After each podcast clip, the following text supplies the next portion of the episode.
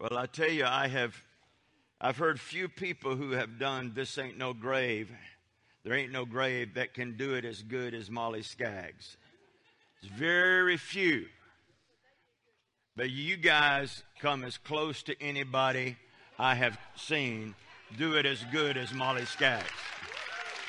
And uh, I was not only moved by the Spirit, but I was impressed that you guys carried that song the way that you did. And, uh, and just so honored. I am honored to be here. Uh, and I want to say thank you again to uh, Pastor Henry and all the staff who helped us and all of you who came to do this conference, the Mourning Fields Prophetic Conference. How many of you have not heard about the Mourning Fields? Raise your hand. Want to see. There's one. Okay, maybe 10 people who've not heard about it. That means I get to tell the story because I want everybody to know about the mourning fields. Because I tell this story, Cheryl will tell you, I tell this story everywhere I go. And back in the middle of the 20th century, somewhere along there, there were a group of African American people who came to the very spot that your church is setting on to pray and to seek God. And they would come and bring their sick children, and their children would be healed by the Lord. George Nelson was here Friday night and testified to being saved 61 years ago here in the woods and the pastures of the mourning fields. And what these people did, they foreran a move of God for you in this region and area. And they created a well of prayer revival for you to come and partake of. And I just, it thrills me that in Florida we have a well that is wide open to the Lord. And, uh, and seeing God move, seeing all of you this morning is what I believe a result. You all being here is a part of the mourning fields. What they did back in the middle of the 20th century as a reason you're here today. And I'm so thankful. I'm so thankful that you moved from Sopchoppy and came to Crawfordville and planted a church here and at the mourning fields and didn't even know you were planting a church on the mourning fields to George Nelson pulled up in the driveway and said, I want to join this church. You want to share something? And, uh, and so I, I, have been to the wells of revival all across this nation. Uh, I've been to Cane Ridge and Red River Meeting House, Azusa Street, Bonnie Brae House. Uh, I've been out to Tulsa to Oral Roberts University and been out to Christ for the Nations in Dallas. Everywhere there was a well of revival, I went and drank from it. But I had never drank from this one until this weekend. And I heard about it quite a bit. The first time I heard about it was in 2004. We used to do meetings in Tallahassee in the state capitol on the 22nd floor, which we call the Isaiah 22 22 floor. And, uh, and so we used to go there yearly on, in February and do a meeting there. We, we called it the state of the state address according to the kingdom of God. And, uh, and so that's where I began hearing about this. And I said, Lord, I've got to go someday. And he, all, he had put it in my heart way back then, but only said last year it's time to go. And I called Pastor Henry. He didn't even know me. And uh, the first thing that came out of his mouth was a yes. And I'm so thankful to be here. And let me just say this house, house is really healthy. You can feel the health, the spiritual health that is in the house. Um, I've never been greeted so much coming from my car all the way in here. I had more greets than uh, I think I've ever had in my life. And uh, But we're in the real South. You know, I'm, I'm from down in Satellite Beach in Central Florida on the East Coast, and it's not the real South. The real South is up here in the Panhandle. And, uh, and Cheryl and I are from Demopolis, Alabama. How many of you know where Demopolis is? Just a few of you. It's like Sop Sopchoppy. You have to want to go there to get there. You don't just wind up in Demopolis or Sop Sopchoppy. But I married my high school sweetheart. Stand up, Cheryl. Let them see you. And we've been married 48 years. September 6th this year will be our 49th year. And uh, I love doing life with this lady. It never gets boring. We have some of the greatest times together, uh, and, and especially since the kids are gone. You know, I hear you. We never had an empty nest syndrome because we focused on each other our entire marriage. And so when the kids were gone, there wasn't a shift in focus because we had focused on each other for so long. And, uh, and it, all it did was get better after the kids left. And if I'd known the grandkids would be such fun, I'd had them first.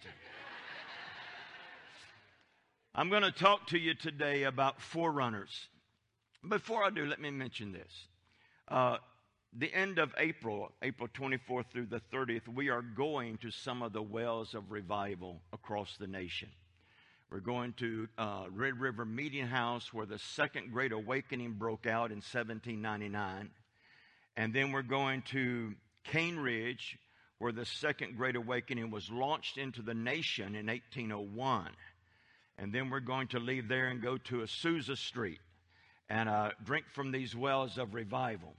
And if you're interested in going with us, you can go to my website, which is forerunner-ministries.org, and you can uh, see how to register there. We'd love to have you come and, and drink from those wells of revival.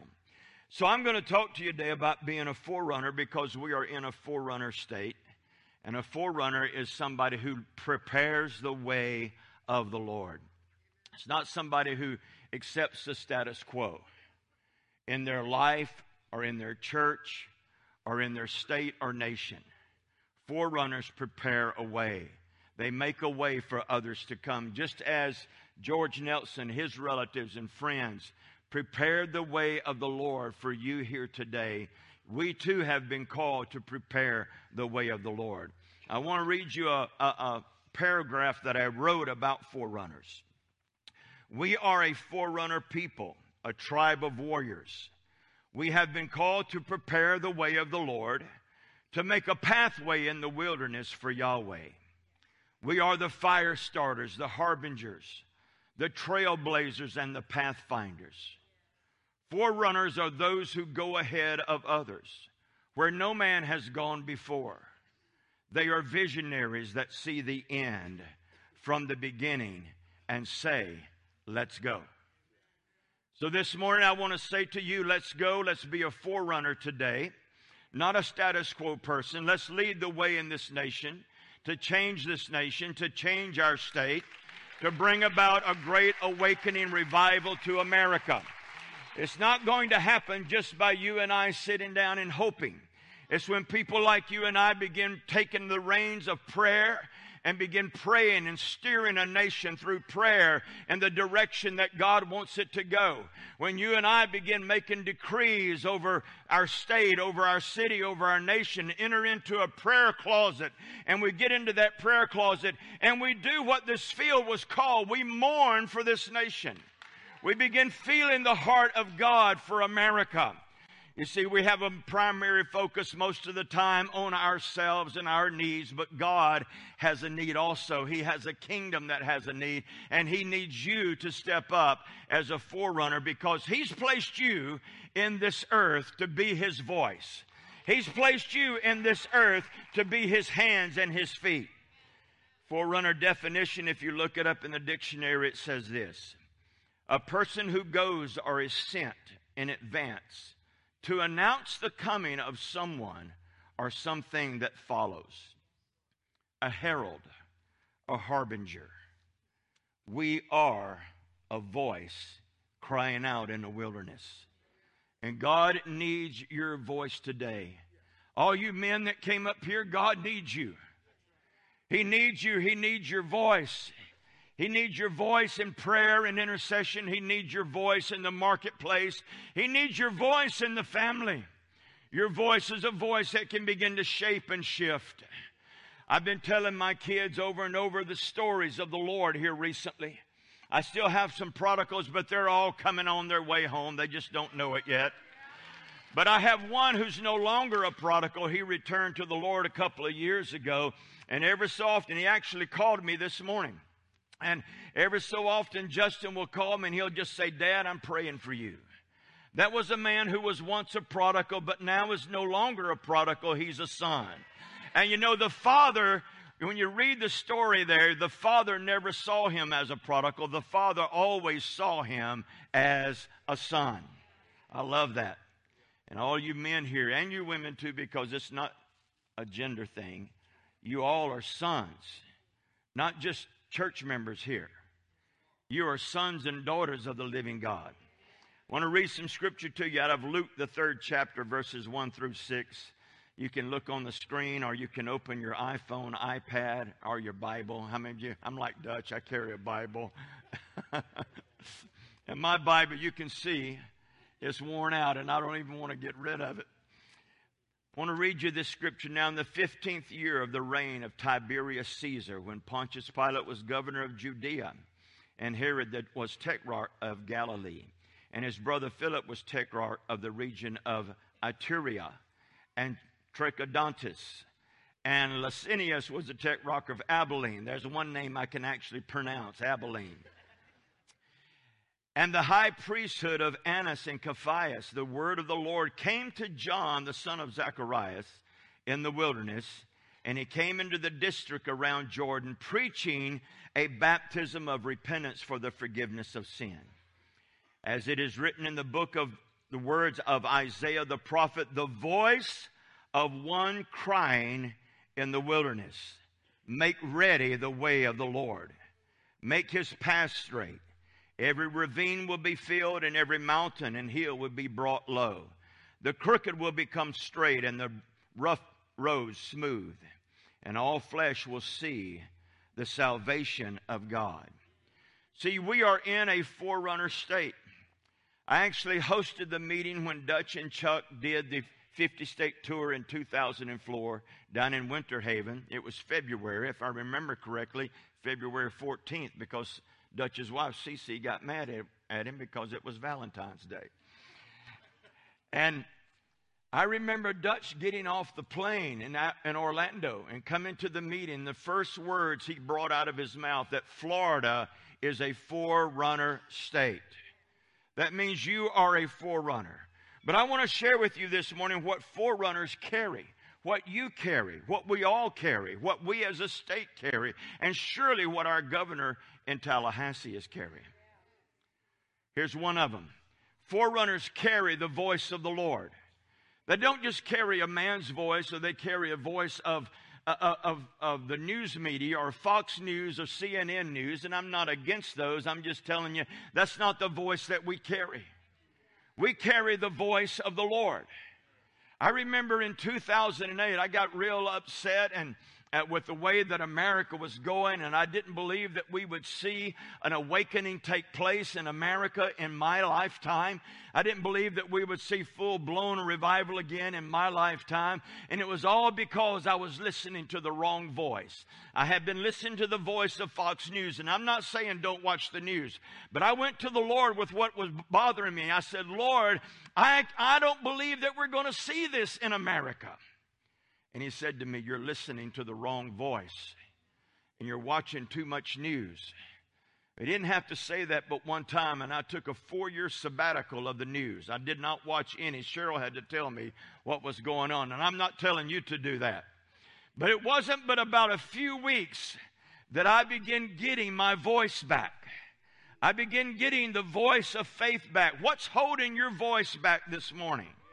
Many times there are things that are holding our voice back. But just like the song says, if you walked out of the grave, if you're listening to the wrong voice, that wrong voice can put you in a grave in this lifetime. And it can bring you into a position where you don't have faith, where you don't believe any longer. You don't believe your family will come to the Lord. You don't believe that America will turn around. If you're listening to the wrong voice, you will believe the wrong thing.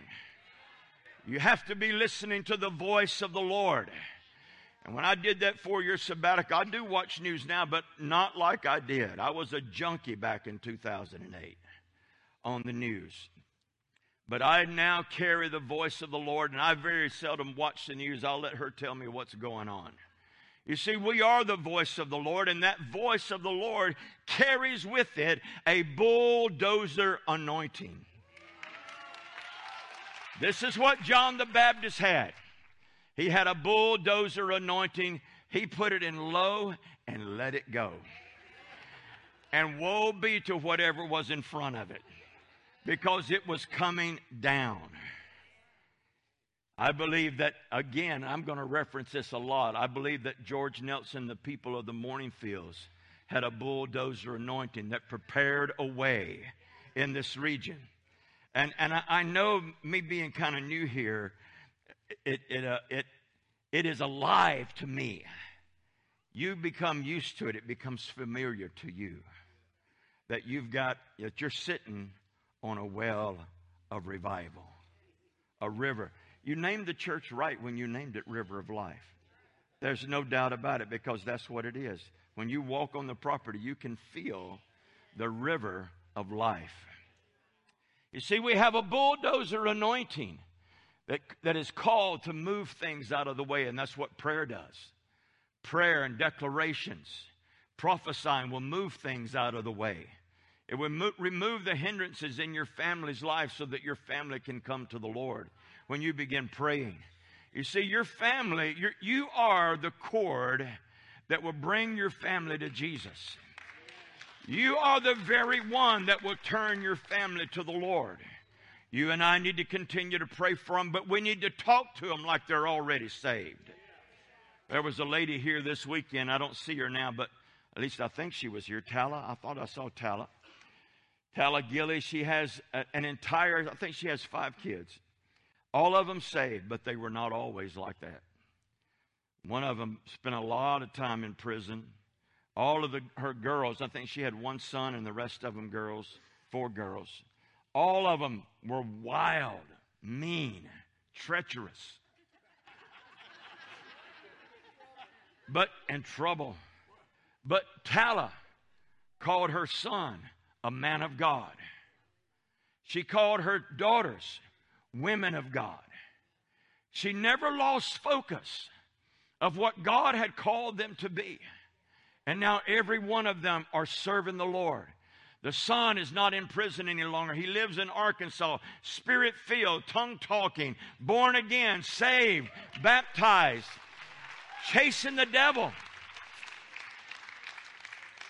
I remember when I heard about it, I said, You got to be kidding me. Because I knew him.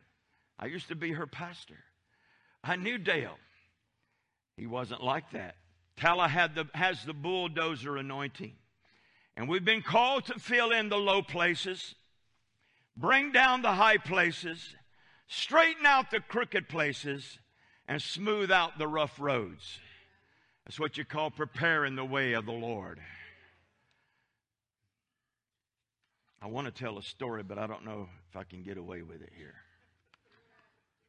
It's about, it's about politics. I can get away with it. In 2010, and eh, this is about preparing the way of the Lord. I was sitting in front of my TV watching a negative ad campaign against Rick Scott. And I don't know what you think about him, don't really care. I just know that the Lord put him in office. And I'm watching this negative ad campaign put on by the Republicans, and the Lord said to me, He said, I want this man to be the next governor of Florida.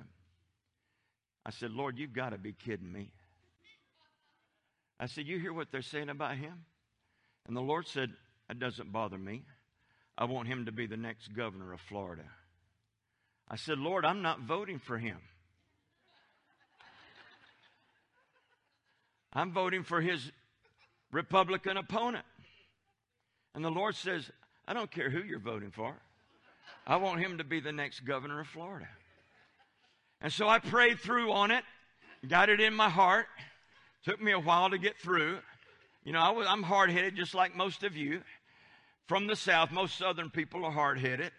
Took me a while to get it through, and he got it through to me finally. And I called up a friend of mine, Representative Charles Van Zant out of Keystone Heights. He was a representative at, a, at the time, also a Baptist pastor in Gainesville. And God had connecting that Baptist pastor and this charismatic pastor together.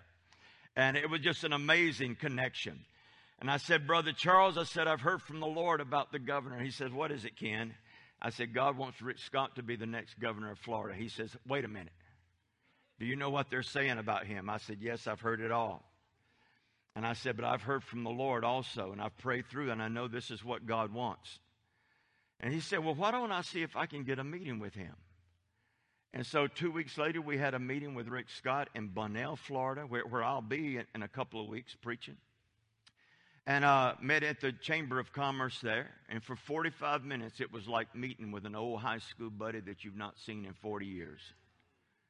I'd never met a man so gracious and courteous. And even to, for me, to, to this day, he's still the same way when I see him.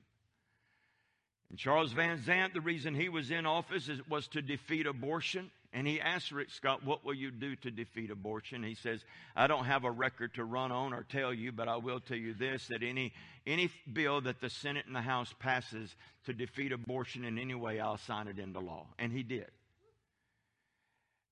And then I asked him, I had one question. I wanted him to tell me about his relationship with Jesus Christ. Now, when I ask a politician this, I don't want to know what church they go to. I don't even want to know who their pastor is. I want to know what their relationship with Christ is. And for the next 15 minutes, he shared with me about his relationship with the Lord, how he came to the Lord, how his grandmother raised him in church, how his mother gave him his work ethic because she worked two and three jobs because she was married to four alcoholics. And he shared all of that with me, and you could feel the passion in him. We left that meeting that day, and I looked over at Charles. I said, What do you think now? He says, Well, wait a minute. Let me see if I can get a meeting with his opponent. So, and Republican opponent. So, two weeks later, we met in Jacksonville. It was like meeting with your worst enemy. For about 20 minutes, he berated us and put us down.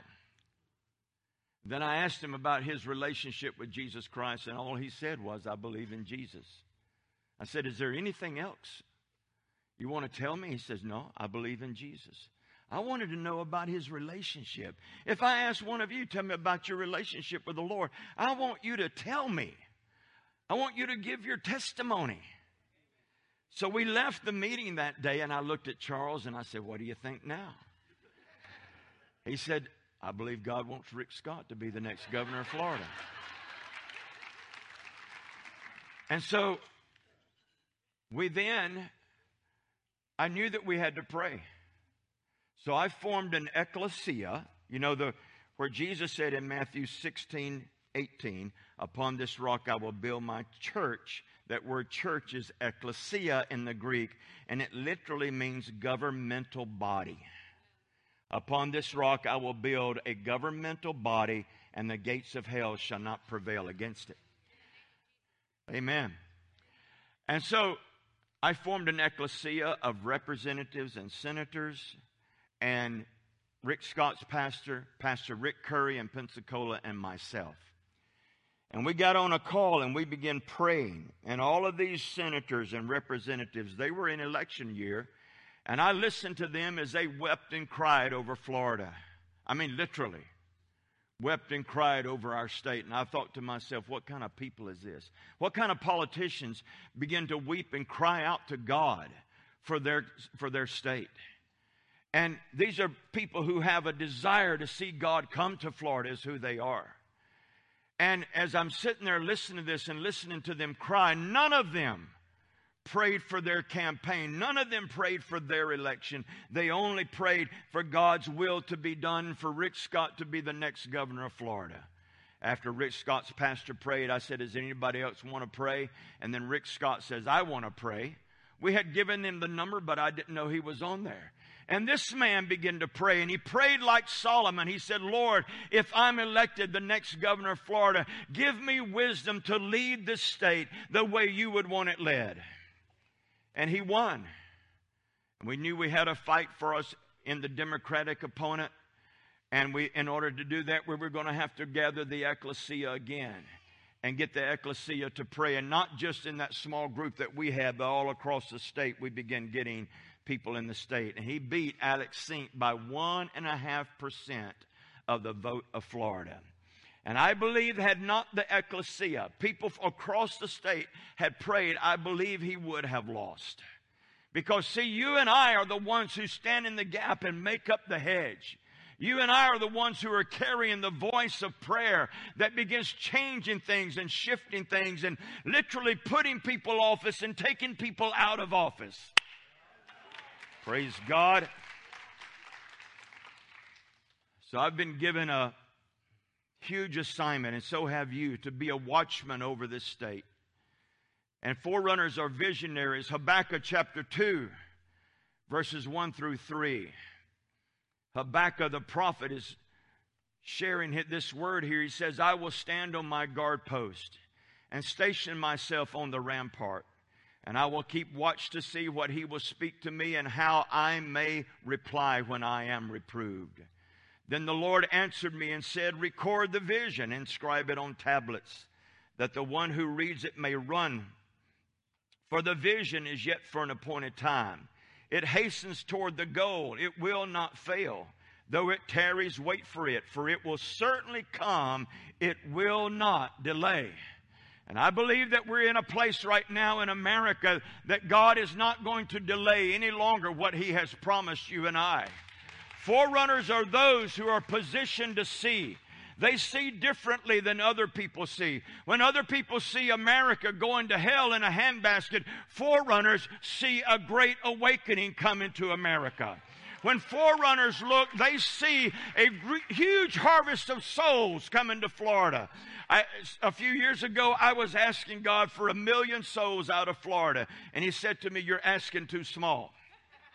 And I said, What do you mean? He said, I want you to ask for 10 million.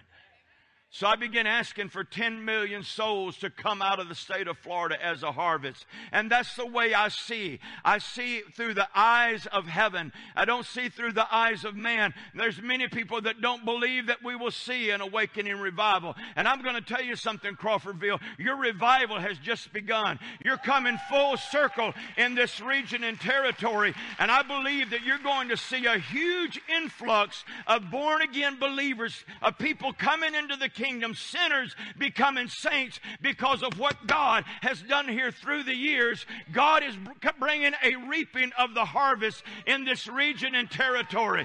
And I'm going to tell you, they're going to drive down out of Tallahassee. They're going to come out of Sopchoppy. They're going to come from Perry and other places from Apalachicola to get here because of the move of God that God is bringing to this place right here. That's the way I see.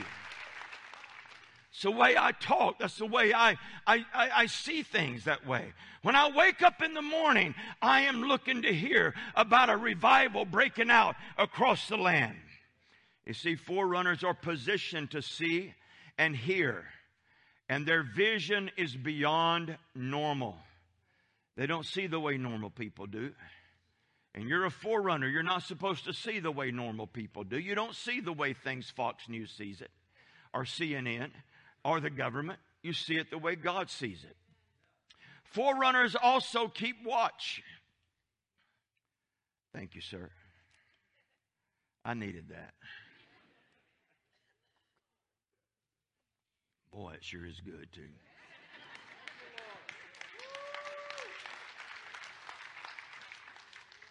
I bet you wish you had some.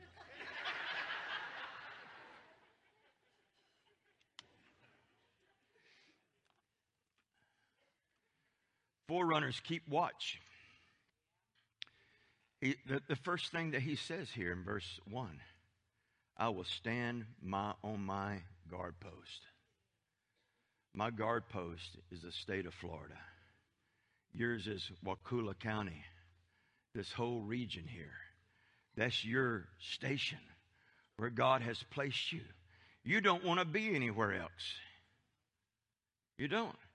This is where you love being.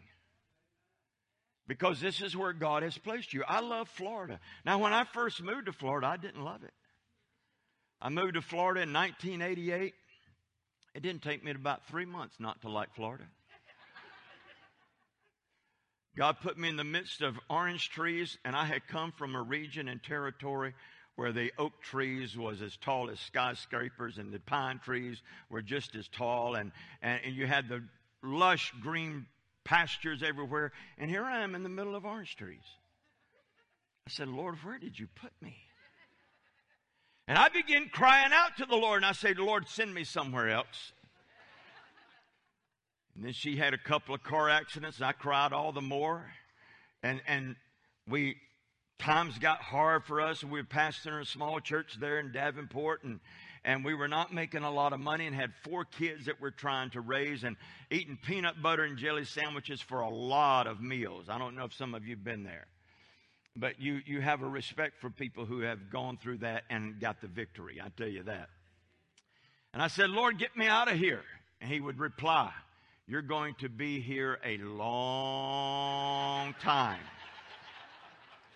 Emphasis on long. And I say, Please, Lord, get me out of here. And then something happened to me. It took from 88 to the year 2000, 12 years. Something happened to me in the year 2000 that forever transformed my life. And God married me to the state of Florida. And every square inch of this land, I love it. From Pensacola to Jacksonville to Key West to Orlando to Miami, all points in between, I love every square inch of this state. After He given me a love and passion, I, I mentioned it yesterday morning. I would lay a Florida map on the floor, wrap myself in a Florida flag, and just weep over the state of Florida. Bathe that map in, in tears. And then in 2003, I was in Miami. Cheryl was with me, and we were gathering people to pray for revival. I had rented a Holiday Inn conference room, and at the end of the meeting, the Lord spoke to me and said, I want you to come into covenant with Diane Bucher to see revival come to Miami. She was a strong intercessor in the city. And so I walked up to Diane. Cheryl was with me. And I said to her, I said, I'm coming in covenant with you for Miami, Florida. And she began weeping. She said, I take covenant very seriously. I said, So do I. And she reached in her purse and pulled out a $10 Walmart ring. And she handed it to us and said, This is my sign of covenant. And when she said that, the Holy Spirit said to me, I want you to give her your wedding band. I said, Lord, with all due respect, you gave me the woman, but she gave me the wedding band, and I will not give it away unless she's in agreement. Well, I knew what Cheryl was going to say. You're not giving my wedding band, you're not giving that wedding band I gave you to another woman. I knew she was going to say that. So the Lord had to do something because I would not do it. And there's one thing that she and I do is that we never step out of agreement. We do everything according to agreement. We pray over everywhere I go, whether she's with me or not any purchase that we're going to make, we have to be in complete agreement because agreement is the power of life. Matthew 18 talks about that. So I take Cheryl off to the side and I said, Babe, I said, You're not going to believe what I heard the Lord say. She said, What? He wants me to give Diane Bucher the wedding band you gave me. I said, Besides, I've been wanting one with rocks in it. And Cheryl says, Okay. I am shocked. and so we take my wedding band and take it over to Diane, hand it to her, and she's saying, No, I cannot take this. And Cheryl and I both are nodding our heads, Yes, you can. We're in agreement. So we gave her my wedding band. And so we had intended to purchase a wedding band. We'd drive by a jewelry store and say, We need to go in there and get a wedding band. It never happened. Six months later, I'm back in Miami, sitting on the second row here in Maldonado's church. Cindy Jacobs is up preaching. How many of you know Cindy? Ooh, there's a bunch of you here that don't know Cindy. Cindy Jacobs is a prophet of the Lord. She runs with Chuck Pierce. She runs with Dutch. She used to, Dutch used to be her pastor when they all lived in Colorado Springs. And so she's preaching away and she reaches in her pocket and pulls up a wedding band and said, I was in Argentina three weeks ago, and for the first time in 13 years, they took up an offering for me, gave it to me in a brown sack, and inside is a man's wedding band. Is there some man here who does not have a wedding band? And we're sitting over there, and I look at Cheryl, and she looks at me, and, and I said, I'm not raising my hand. there, there are people here who can't afford it. We can afford it.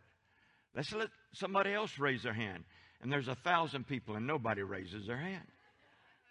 So she sticks it back in her pocket and goes to preaching again. And 15 minutes later, she pulls it back out.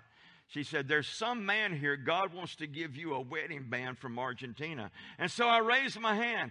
Ken, why don't you have a wedding band? She said, Come up here. So I came up and I told her the story that I just told you. And she said, The Lord says that the man who has this wedding band will have the spirit of the Argentine revival upon them. However, it has to fit.